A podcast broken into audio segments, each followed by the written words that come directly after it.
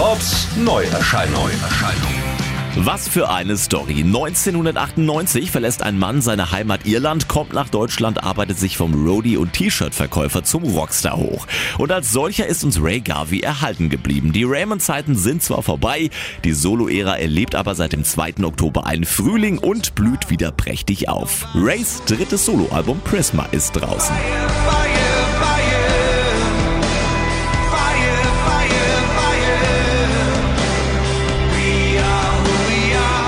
Nicht nur seine Single Armor überzeugt mit wuchtiger Musik, auch Fire, Song 3, bringt lodernde Feuer richtig zum Brennen.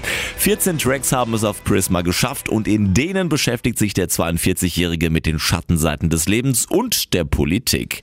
Seine irischen Wurzeln versteckt er auf seiner LP nicht. Der letzte Titel Out on the Western Plain verlangt regelrecht danach, in einem verrauchten, schwitzigen Dubliner Pub gespielt zu werden.